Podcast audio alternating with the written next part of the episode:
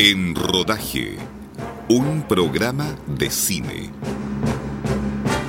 Con la conducción de los profesores del Departamento de Historia de la Facultad de Humanidades y Arte, Sanyar Lagos Vigorú y José Manuel Ventura Rojas.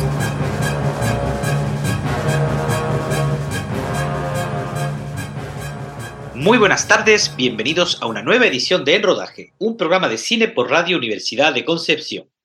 Desafortunadamente no nos acompaña mi colega y amigo el profesor Sanjar Lagos, a quien mandamos un saludo y nuestros mejores deseos. Y para la edición de hoy tenemos a Bastián Sepúlveda Saldaña, cinémata de En Rodaje. Muy buenas.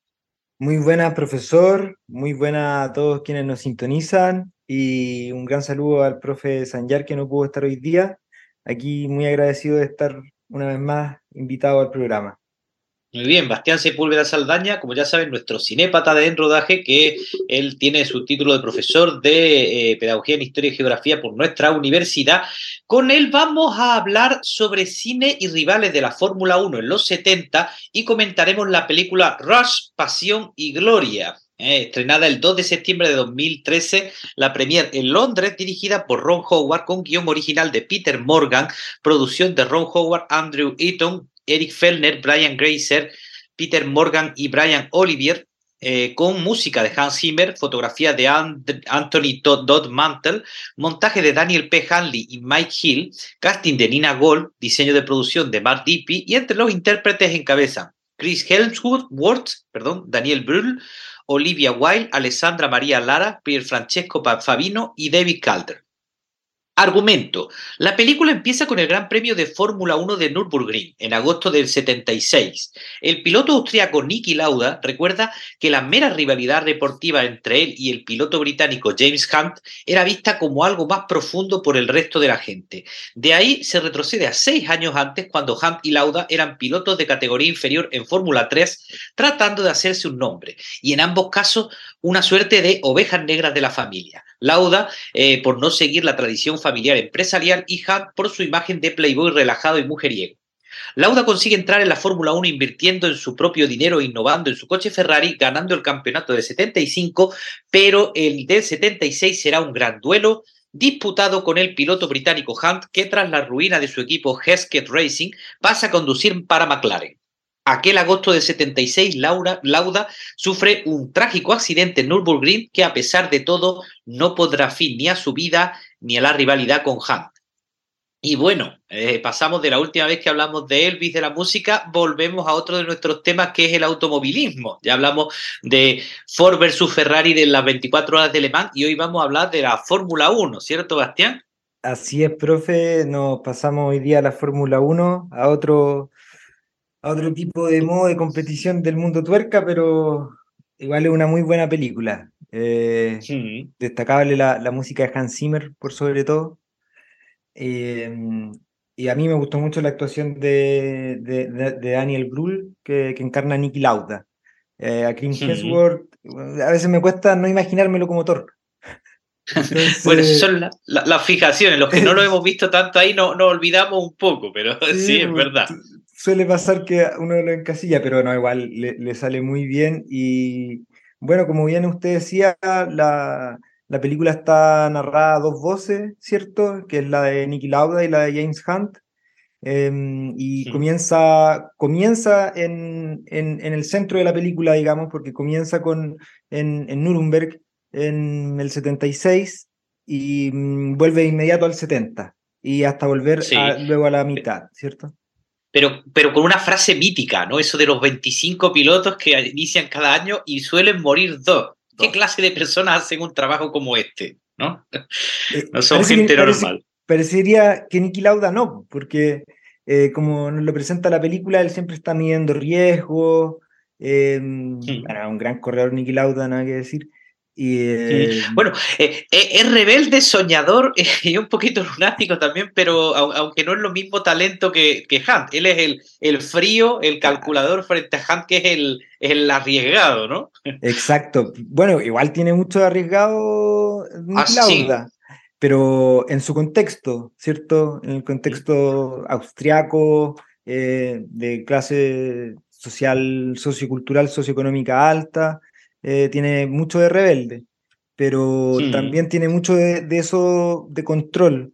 No así James Hunt, que siendo inglés, em, teniendo un Lord inclusive como uno de sus patrocinadores, em, le da nomás, digamos, como, va, como vaya. Sí, y es como el tipo de, de, conductor más, más impulsivo, de más fuerza, como el personaje de Matthew McConaughey en, en Ford versus Ferrari, ¿no? Pero, pero Lauda es, es, además también una cosa muy bonita de Lauda es que no solamente es ese piloto, sino que también es alguien que tiene el, tiene el oído para, para saber cómo ajustar la máquina, que tiene planes de cómo, de cómo diseñar y mejorar el auto, ¿cierto? Claro, cuando él entra, la película nos lo muestra cuando él entra a la Fórmula 1 y muchos dicen que se compró su, su, su, número ahí, lo cual no es tan así, se compró una escudería que está en ruina. Eh, él no solo llega a manejar eh, el auto, sino que también llega a quitarle 22 kilos de peso. Eh, eso habla de alguien que, además de ser piloto, sabe mucho de, de, de, la mecánica del vehículo. Y en otra parte de la película, cuando conoce a su señora, también le dice ahí una frase que tiene cierta parte del cuerpo privilegiada que le hace sentir las fallas de los vehículos. Ah, buenísima esa escena. Sí, sí, muy buena, a mí me gustó. Empieza a decir, y ella le dice, no, si está ajustado en el auto, pues no, se lo han ajustado mal. Y ahí sale otra vez otra de las características de la auto, que era esa franqueza. Exacto. Bueno, que James Hunt le decía muchas veces, eh, dejas de ser idiota en algún momento, dejas de ser pesado en algún momento. Pero como bien dice usted, mm. esa es una de sus características, pues esa agudeza, diría yo, y otra cosa. Sí, bueno, igual en algún momento se lo dice Regazzoni, que él era el colega exactamente en Ferrari, y, él va así como, bueno, eh, seamos así colegas, pero, pero Lauda al principio es como bien frío y profesional, distante. ¿eh? profesional, esa es la palabra. Pero si, nos fijamos en, la película, em, la relación que se da con su compañero de Ferrari, que él se lo lleva a Ferrari, el, eh, el italiano. Em, sí, Regazzoni. Sí, Regazzoni. Siempre él le es fiel en cierta medida, porque cuando se hace la votación en la carrera del 76, que es en la que comienza la película, em, el compañero de Ferrari vota vota con él de que se cancele la carrera, porque él quería que se cancelara la carrera por cuestiones de seguridad. Sí, sí, exactamente. Y, ahí está esa idea de que él ha arriesgado, pero dice, bueno, es 20% de riesgo de muerte, pero no, pero no más, ¿no? Está ya, no, no es que no sea el arriesgado, sino que él siempre todo lo, debe calcular.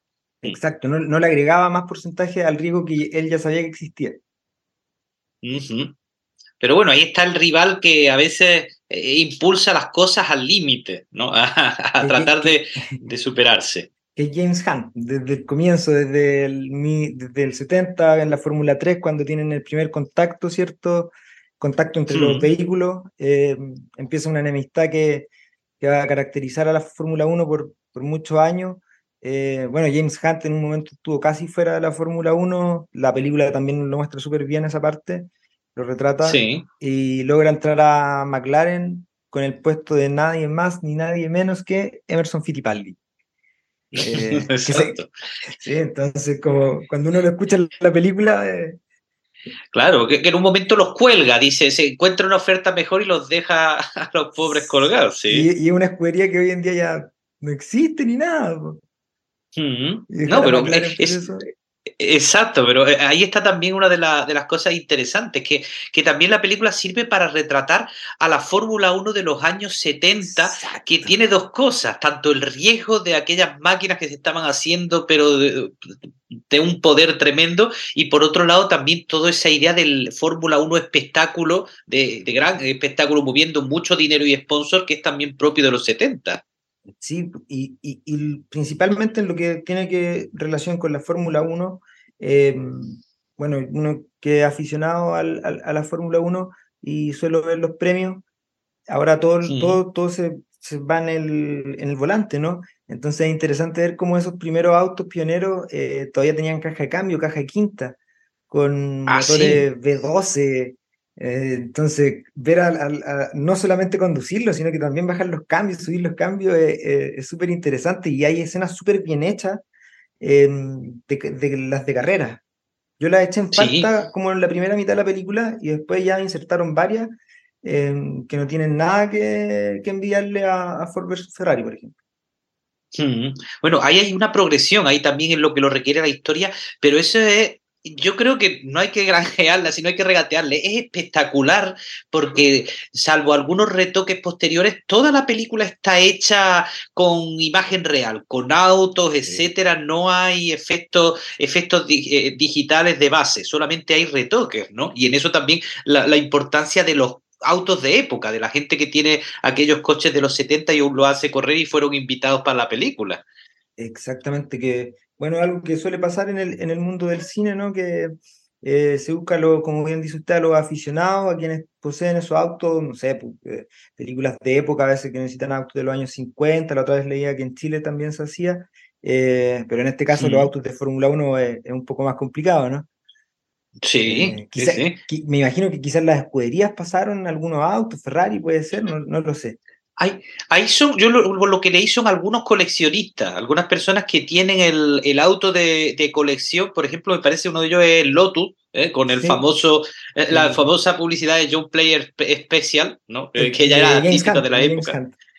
Sí, y el, el McLaren, hay, hay, varios de ellos que son de colección. Y bueno, por supuesto, el Tyrrell, que ese era un modelo de la época, ese auto de seis ruedas, ¿no? Que luego dejaría de producirse por el problema de neumáticos y de las cajas de cambios, pero que, que eran, eh, aparte de que llamaba la atención aquello de las seis ruedas, era un, un tipo de auto también muy, muy competitivo para la época, después desaparecido.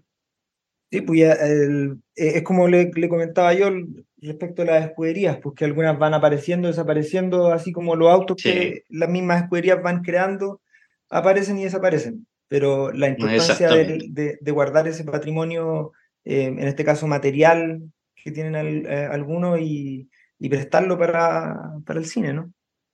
Exacto, es también fundamental como esfuerzo de equipo, lo mismo que el esfuerzo de equipo de la Fórmula 1.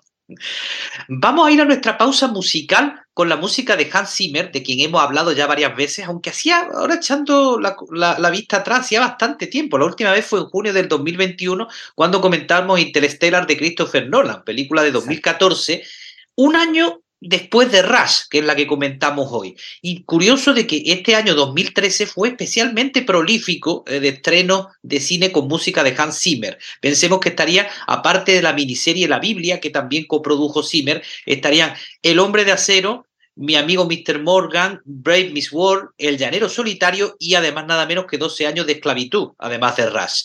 Aunque ese año no se presentó ninguna de sus bandas sonoras a los Oscar, de los cuales ha recibido hasta la fecha 12 nominaciones y ha ganado dos estatuillas, ¿eh? bueno, pues eh, fue una música muy celebrada. Pensemos que sus dos estatuillas, una en el 94 por El Rey León y la otra pasado 2021 por, yo creo, una excesivamente sobrevalorada de una primera parte de Villeneuve, salvo en la música que sí es verdad, es, buena, aunque yo le hubiera dado, aunque yo le hubiera dado la, eh, el Oscar por otras bandas sonoras también encomiables de Zimmer.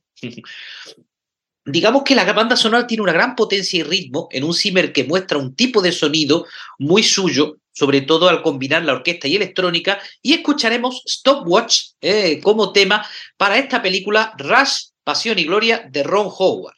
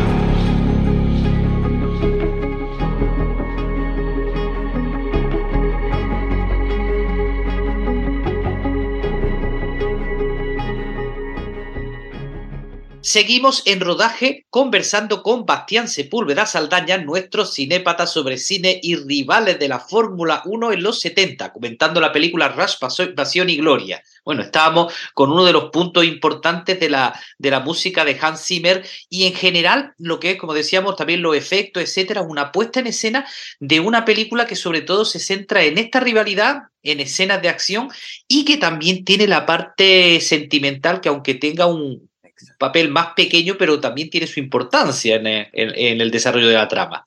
Sí, pues, pues, pues que este eh, James Hunt, ¿cierto? Es visto como un playboy, ¿no? Eh, James Hemsworth lo, lo hace muy bien al respecto. Em, se casa en un momento, sin spoiler, pero se casa y, y, después ese matrimonio o ese mal logrado matrimonio le da cierta fuerza, podríamos decir, para, para concentrarse en el premio del 76. Em, y a la vez que Niki Lauda también se casa, em, y en vez eh, le pasa lo contrario, ¿no?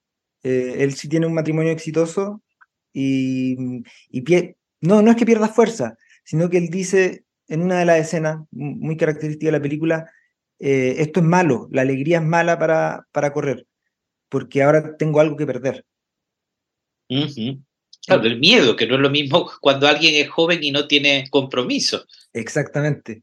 Entonces, ahí hay dos dimensiones como, si bien er, fueron siempre rivales, la, contraposición de sus sentidos de vida, de sus estilos de vida, eh, entre Hunt y, Lauda siempre fueron muy disímiles, ¿no? Hay un poquito complementario en, eso. En un momento, eh, el mismo Lauda le, le, recrimina a Hunt y dice, bueno, que es que como en esa forma no puede mantener así como tu carrera de piloto, aunque por otro lado, aunque eh, a, Lauda también en algún momento le dicen, bueno, debe ser menos así, menos asshole porque exactamente, y, tener un poco más de empatía, de interacción por tus compañeros, no solamente ser, digamos, un, un, robot, ¿no? Entonces eso es muy bonito como, como ambos personajes personajes van, van también creciendo como esto sentimentalmente, en, algo tan complicado. muestran el, mundo de la Fórmula 1, los equipos, em, y, en, bueno, ya llegando al, al, meollo de la película, ¿no? que es la carrera del 76, que es donde parte la película. Em, si quizás Lauda hubiese sido más, no sé, menos household, eh, hubiesen votado más personas con él para que se cancelara esa carrera y que fue la carrera que, le, que en la que tuvo el accidente, ¿no? Finalmente todo, mide todos estos riesgos y tiene un accidente terrible. James Hunt no, tuvo ninguna así, pero contrario a eso, esto sale al final de la película como dato extra. Eh, James Hunt murió el 93, a los 45 años. Jovencito. Sí, pues Nicky Lauda murió el 2019. Sí, no hace mucho. Considerando ah, ah. lo que le pasó.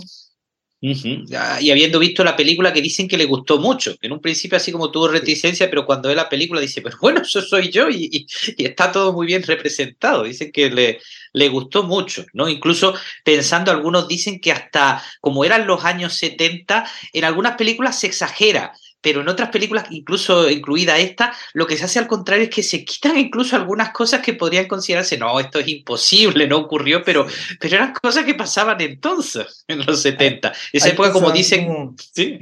esa época dicen que cuando, el sexo era seguro y la conducción era altamente peligrosa. Luego se invertiría en los 80. Y después seguir invirtiendo. Sí, otra vez. y por ejemplo vemos a, Hunt, que es un corredor de Fórmula 1, que está toda la película con un vaso de whisky y un cigarrillo en la mano. Es bien contraproducente. Sí, eh, muy diferente ese mundo de los deportistas entonces, incluso también en el fútbol, etcétera, lo que va a venir después en los 90, cambio diferente.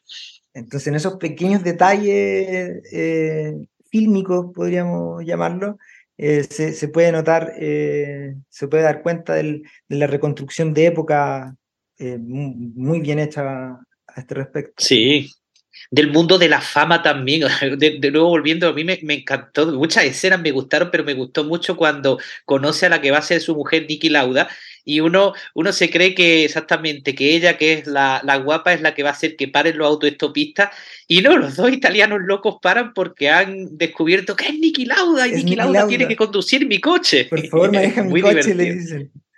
Mm, exactamente. esa es una, ah, bueno, ahí esa es una escena en la que muestra un lado más humano, si que podemos llamarlo de esa forma, de Niki Lauda. Sí. cuando, cuando le pican de repente decir, bueno, y corres tú, se pone a, conducir audazmente. Porque, yo te lo pido, le dijo. Mm. Entonces, eh, siempre con una relación buena hacia sus fanáticos, em, excepto, no, no acepto porque tampoco fue falta de respeto ni nada, cuando le piden un, un, un autógrafo, creo que el mismo 76, y que la película ah, pasa escena, y le dice, pero la persona le dice, pero con fecha, y Nicky Lauda le pregunta por qué, porque nunca se sabe cuándo puede ser la última. Entonces, medio, desubicado el socio, pero... Sí, se lo dice ya cuando él había vuelto justo exactamente eh, complicado es eso. Igual que también está la escena de la, de la prensa cuando el periodista le dice, no ocurre exactamente así, pero es verdad que alguna vez los periodistas fueron pesados con, con Nicky Lauda y, y, lo han sido en algunas ocasiones con, con el mundo del automovilismo. Luego la, la anécdota de Hunt pegándole al periodista, esa así dicen que no ocurrió, pero que podría haber ocurrido, era totalmente plausible respecto al carácter de Hunt. Y, habla también esa escena que dice usted de, la, de cuando golpea al periodista Hunt, habla de la camaradería finalmente. Sí. Que hay dentro del, eh. mundo tuerca eh, y del mundo de la Fórmula 1. Entonces. Exactamente, el equipo. El, claro, el equipo, esa es la cuestión, el equipo, porque se, se puede pensar que es un deporte individual, pero en películas como esta, o en películas como Ford vs Ferrari, podemos ver que es un deporte de equipo. Claro, y, no solo el equipo, sino la familia. Luego están los equipos, son rivales, pero todo el mundo así como también entiende, echa una mano. Entonces, el extraño que llega y exactamente impertinente, etcétera, pues bueno, pasa que, que le afean la, la, conducta y más teniendo eso en cuenta. Y lo, lo que algo más o menos hemos visto en Fórmula 1, siempre recordamos que no, no es tanto spoiler, sino que, que el, el, caso de Nicky Lauda, ese terrible accidente al cual no solo sobrevive, sino que él vuelve de nuevo a, la, a las carreras, es algo que le, marcó literalmente de por vida. Incluso él después no, avanzando la, la ciencia, no quiso exactamente el, digo, el retocar en parte de su cara, decir, bueno, esto es, el recordatorio de las cosas que, que me ocurrieron. Esto es lo que soy. Sí, no, em, pensaba que iba a tener, hay un momento, la película no es gráfica, pero tiene momentos así difíciles en donde vemos la recuperación de, de, él, por lo tanto sí, eso, junto con algunas escenas de sexo, puede uno decir, no es, no es una película para público más, para, mm, los más pequeños, no para toda la familia, como podríamos decir cine de Ron Howard, pero, pero luego en general es una película que tiene eso, de, de exactamente, de mostrar esa dureza de la, de la competencia, pero que se abre a, a la gente que no sea, que, que no sean aficionados a la Fórmula 1, ¿cierto? Exacto. Y, ahí también en lo que dice usted, eh, en lo del accidente y con relación a la familia, el apoyo que siempre tiene su señora, eh, eh, incondicional. Exactamente. No, no, es, algo frívolo nomás. No es, por, no, no es porque es, piloto de Fórmula 1, como dice Hunt en algún momento. Sin dejar mal a Hunt, obviamente, pero, no, está viendo que era su reputación. Exactamente, eran sus características, ¿no? Eh, vamos entonces a nuestra segunda pausa musical. Volvemos a la música de Hans Zimmer, que en 2013 decimos estaba en una gran etapa de su carrera. Había ganado en 2010 una estrella en el Paseo de la Fama de Hollywood y eh, terminaría esa década 2018 con la Orden del Mérito de la República Alemana y 2019 con el estatus de leyenda Disney. Y pensemos que en la película se incluyen también temas no originales, eh, canciones de la época como Gimme Some Loving de Steve Winwood o Dynamite the Mud de Rocker de Tim Lizzy o Fame de David Bowie. Nos quedamos con la música de Hans Zimmer y escucharemos Into the Red, que tiene también algunos de los momentos musicales que caracterizan a esta película Rush de eh, Ron Howard.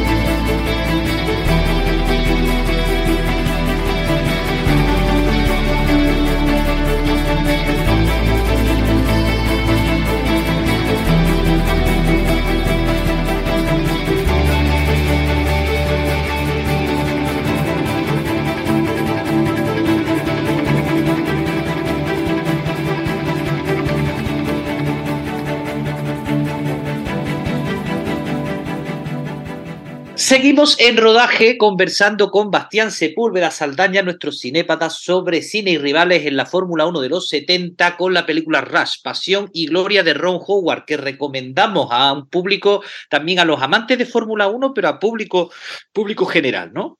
Exactamente, una película no solamente para quienes seguimos la Fórmula 1 eh, y tenemos VHS antiguos de la Fórmula 1, sino que para, para todos en general, una película que acerca este deporte a las personas eh, y muestra a los humanos que son también eh, quienes van arriba de estas máquinas, ¿no? No son máquinas quienes van arriba de estas máquinas, podríamos decir. Y también recomendada por una banda sonora que es espectacular, muy bien hecha. Sí, eh, contribuye mucho a lo que sería mantener esa acción trepidante. Pero una película también para, para, para, ambientarse en los años 70 también estupenda, incluyendo, como creo que nos dijimos, la fotografía que se parece también mucho a los colores de, de los 70, ¿sí? Sí, incluso incluye algunas escenas originales de, de las carreras de esos tiempos.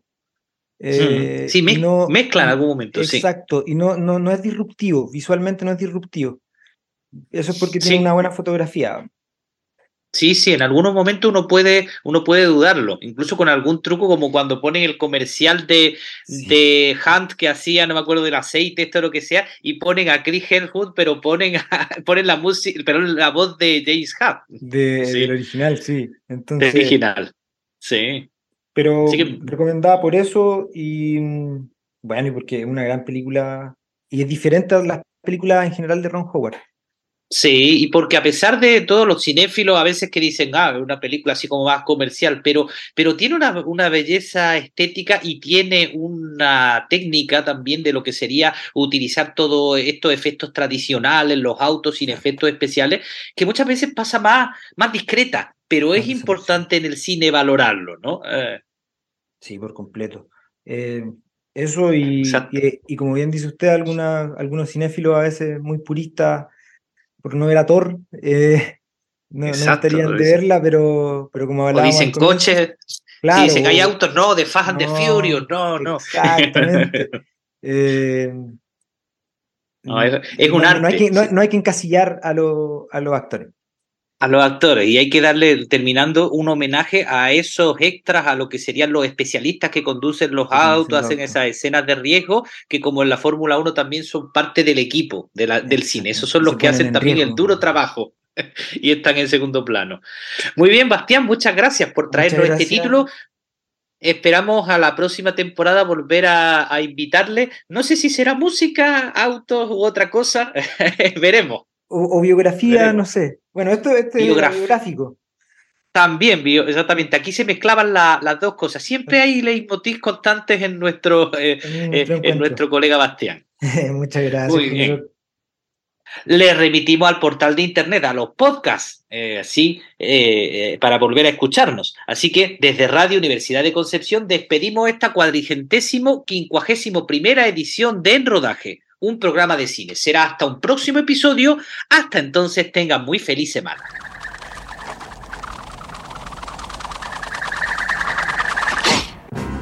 En Rodaje, un programa de cine. Con la conducción de los profesores del Departamento de Historia de la Facultad de Humanidades y Arte, Sanyar Lagos Vigorú y José Manuel Ventura Rojas.